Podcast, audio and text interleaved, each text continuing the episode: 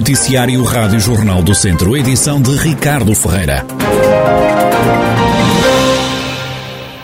As crianças do Conselho de Viseu de Vila Nova de Paiva vão ter creche gratuita ainda este ano, uma medida de apoio às famílias, é o que explica à Rádio Jornal do Centro o presidente da autarquia, Paulo Marques. Isto foi uma promessa nossa na campanha eleitoral, fomos os únicos que, que falámos sobre a questão das creches e da necessidade de apoiarmos um, as famílias com filhos. E é nesse sentido que nós decidimos ter a creche gratuita para todas as crianças.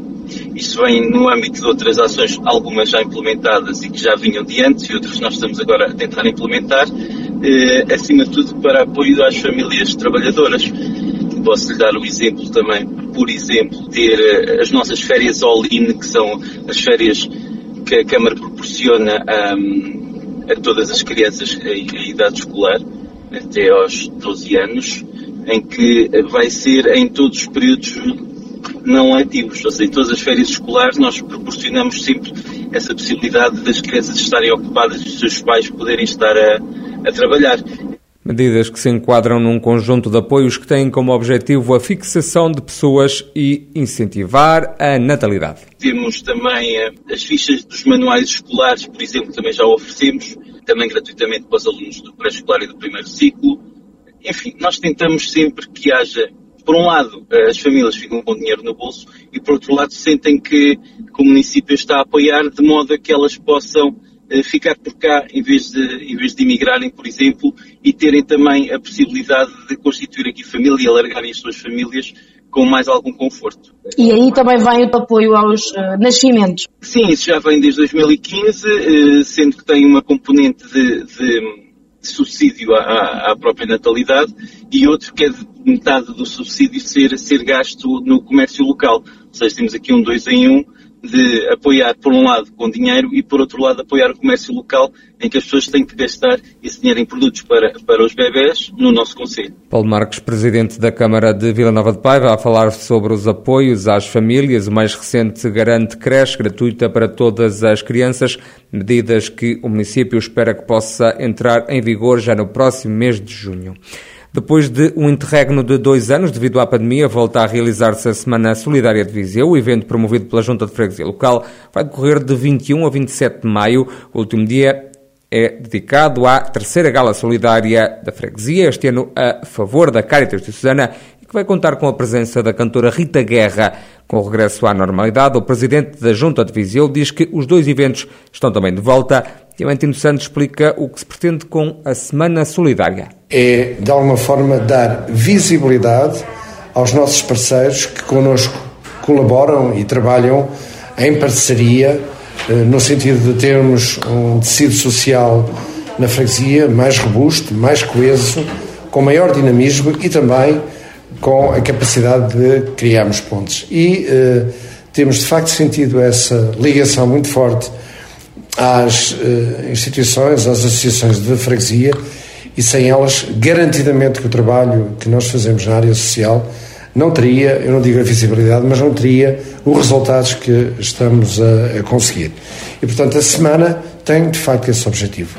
Uh, em áreas temáticas divergentes, diversas, vamos envolver os nossos parceiros numa semana uh, em prol da nossa comunidade e daquilo que uh, as nossas instituições fazem.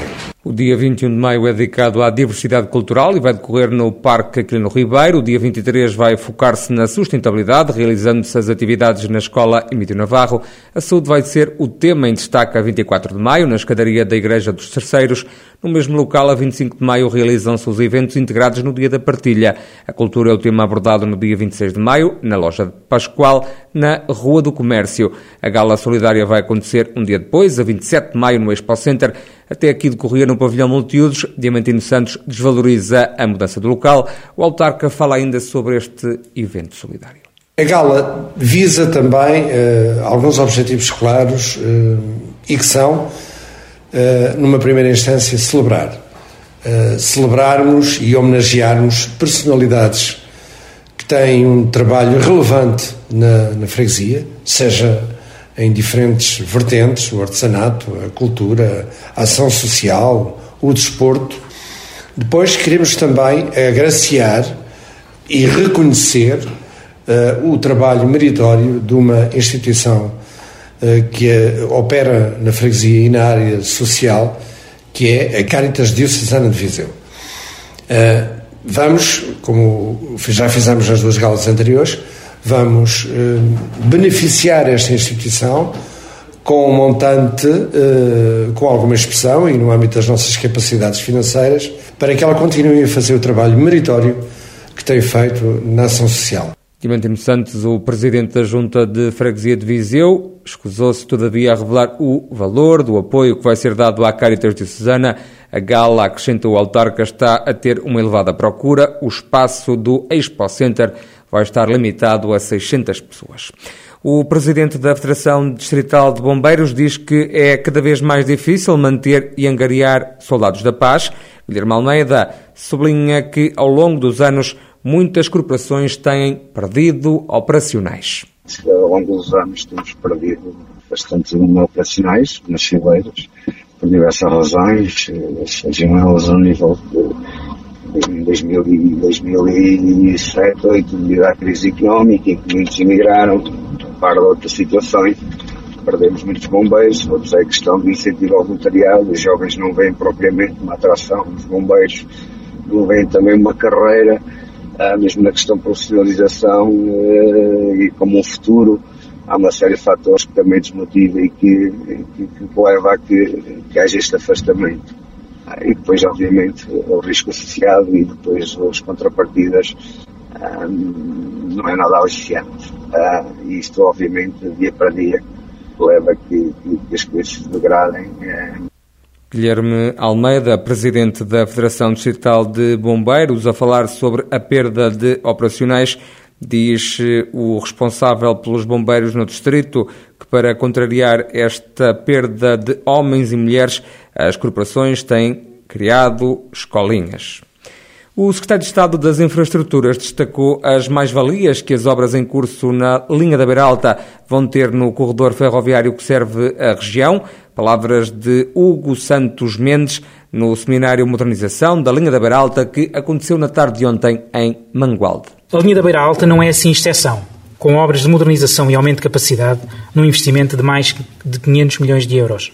A partir de, do final de 2023, vão nela poder circular comboios de mercadorias com 750 metros de comprimento, o que representa um aumento de 40% na capacidade de transporte da Pampilhosa a Vilar Formoso.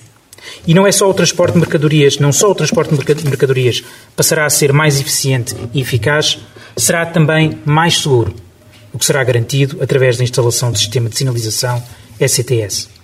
Importante é também a construção da concordância da Mialhada, que irá eliminar a necessidade da inversão dos comboios na Pampilhosa quando tem origem ou destino nos portos de Aveiro e Leixões. Também o presidente da Câmara de Mangualde salientou a importância da linha férrea para o Conselho e, em particular, para o setor automóvel instalado na localidade. Marco Almeida reivindicou ainda a requalificação do IC12. Encaramos a modernização da linha da Beira Alta como uma aposta fundamental da articulação com o setor rodoviário Somos um conselho com um total de 41 empresas ligadas ao setor de transporte e logística. 20 delas nascidas nos últimos 10 anos. Isto revela a importância da localização geoestratégica deste Conselho, como porta de entrada e saída de mercadorias para o resto da Europa. A posição de Mangualde e a sua competitividade das nossas empresas dependem, em grande parte, da conectividade com a Europa e o resto do mundo. É por isso urgente estabelecer sinergias entre o transporte ferroviário e o rodoviário e as próprias infraestruturas portuárias, das quais a requalificação do IC12 é outro investimento fulcral para alcançar esse desidrato. As obras na linha da Beira Alta vão custar mais de 500 milhões de euros. A via férrea está nesta altura cortada, só deve reabrir no início do próximo ano. As crianças internadas na pediatria do Hospital de Viseu podem agora ir de carro para o bloco operatório e realizar exames médicos em vez de maca. O centro hospitalar recebeu ontem uma viatura elétrica que foi oferecida por um concessionário automóvel. Elisa Cardoso, diretora do Serviço de Pediatria do hospital, realça a importância deste veículo que também já foi entregue a outras unidades hospitalares do país. Vai permitir, e que já feito noutros hospitais, transportá-los para, através do corredor, para serviços de exames de imagiologia e, inclusive, ir ao bloco, em vez de ir numa maca, não.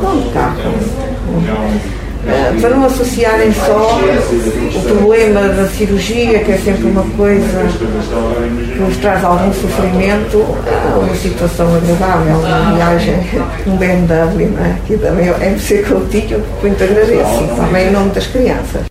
As crianças que estão internadas na pediatria do Hospital de Viseu podem agora ir para o bloco operatório ou realizar exames médicos de carro em vez de maca.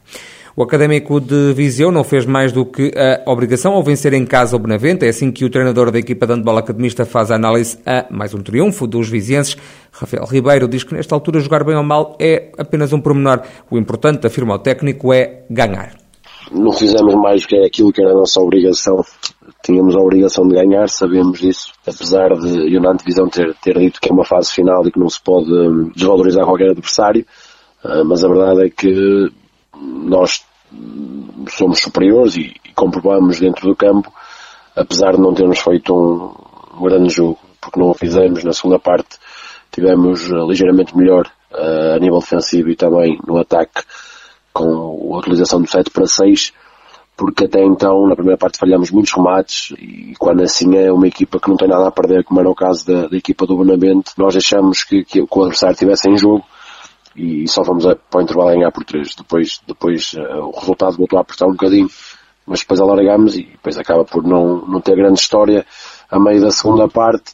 Mas o principal objetivo foi, foi cumprir, que era a vitória, tendo em conta que a margem é curta nesta fase final jogar bem ou menos bem, pouco importa agora, desde que o resultado seja benéfico para nós, como foi o caso. Convidado a fazer uma análise e um balanço à primeira volta da fase de subida, o treinador do Académico lamentou o empate fora frente a uma das equipas do sul do país. Rafael Ribeiro diz, no entanto, que os academistas conseguiram recuperar esses pontos frente a adversários mais difíceis a classificação já dita alguma coisa, é? as equipas já jogaram todas umas contra as outras, um jogo, e já dá para perceber que efetivamente as equipas do Sul, na minha opinião, não teriam capacidade para, para lutar pelos dois primeiros lugares, mas poderiam ter eh, influência em decidir quem seria o campeão nacional e a equipa ficasse em segundo lugar. Nós, infelizmente, acabamos por perder pontos com uma das equipas do Sul, que é um resultado negativo, não, não, vou, não vou mentir e não vou fugir a isso, mas ao mesmo tempo que fomos empatar ao Sul, aos, Açoeiros, conseguimos duas vitórias fora em, em campos de adversários que à partida eram equipas candidatas, que era a equipa do Vitória, ou que é a equipa do Vitória, e que é a equipa do São Bernardo. Juntando a isso as duas vitórias em casa contra o ginásio de Santo Tirso e contra o Benavente neste último fim de semana. Portanto, imaculado não é, temos a noção de que poderíamos eh, estar com cinco jogos, cinco vitórias, mas também poderíamos ter tropeçado com o Santo Tirso. Temos mais dois jogos em casa agora seguidos. Se ganharmos esses dois jogos em casa, eu acredito, sinceramente, e porque não gosto de fugir às questões, acredito que se ganharmos dois jogos em casa, os dois primeiros lugares poderão estar assegurados. Isto é a minha opinião. Rafael Ribeiro, treinador da equipa de handball do Académico de Viseu. A formação academista lidera a fase subida à primeira divisão com quatro vitórias em cinco jogos. O Académico ainda não perdeu qualquer jogo, tem mais um ponto relativamente ao Santo Tirso. Na próxima jornada, o conjunto vizienses volta a jogar em casa, desta feita com o São Bernardo. No futsal, o Viseu 2001 joga também este sábado no Fundão. O clube viziense luta pela permanência na primeira divisão e manter ainda a esperança viva de lutar pelo play-off de campeão. O treinador do conjunto viziense diz que ganhar o Portimonense foi fundamental para o Viseu 2001 ganhar outro folgo na luta pela permanência. Paulo Fernandes não tem dúvidas de que o jogo no Fundão vai ser difícil para além de nós somarmos mais três pontos. Já sabíamos do resultado do Candoso, que é a equipa que está logo a seguir a nós, acima. Com a vitória nós iríamos ultrapassar o Candoso. Foi isso que aconteceu, portanto, para além disso, também era uma forma, ao, ao, vencermos o Portimonense, era uma forma de nos aproximarmos mais do Portimonense, visto que neste momento só estamos a um ponto. Seria mais uma equipa que nós não queríamos deixar fugir e para já estarmos ali nestas duas últimas jornadas para tentar alcançar o nosso objetivo. Claro que trabalhar em cima de uma vitória é diferente do que trabalhar em cima de uma derrota. Dá-nos mais tranquilidade para pensarmos e prepararmos o jogo agora com o Fundão. Fundão esse que é, um, que é um, uma equipa que está muito bem posicionada na, na tabela classificativa, ocupa o terceiro lugar, Uh, não vai subir, mas quer manter o terceiro lugar. Vai ser um jogo difícil para o Viseu, mas também acredito que vai ser um jogo difícil para o Fundão. Paulo Fernandes, treinador do Viseu 2001, a fazer a antevisão do encontro de sábado com o Fundão.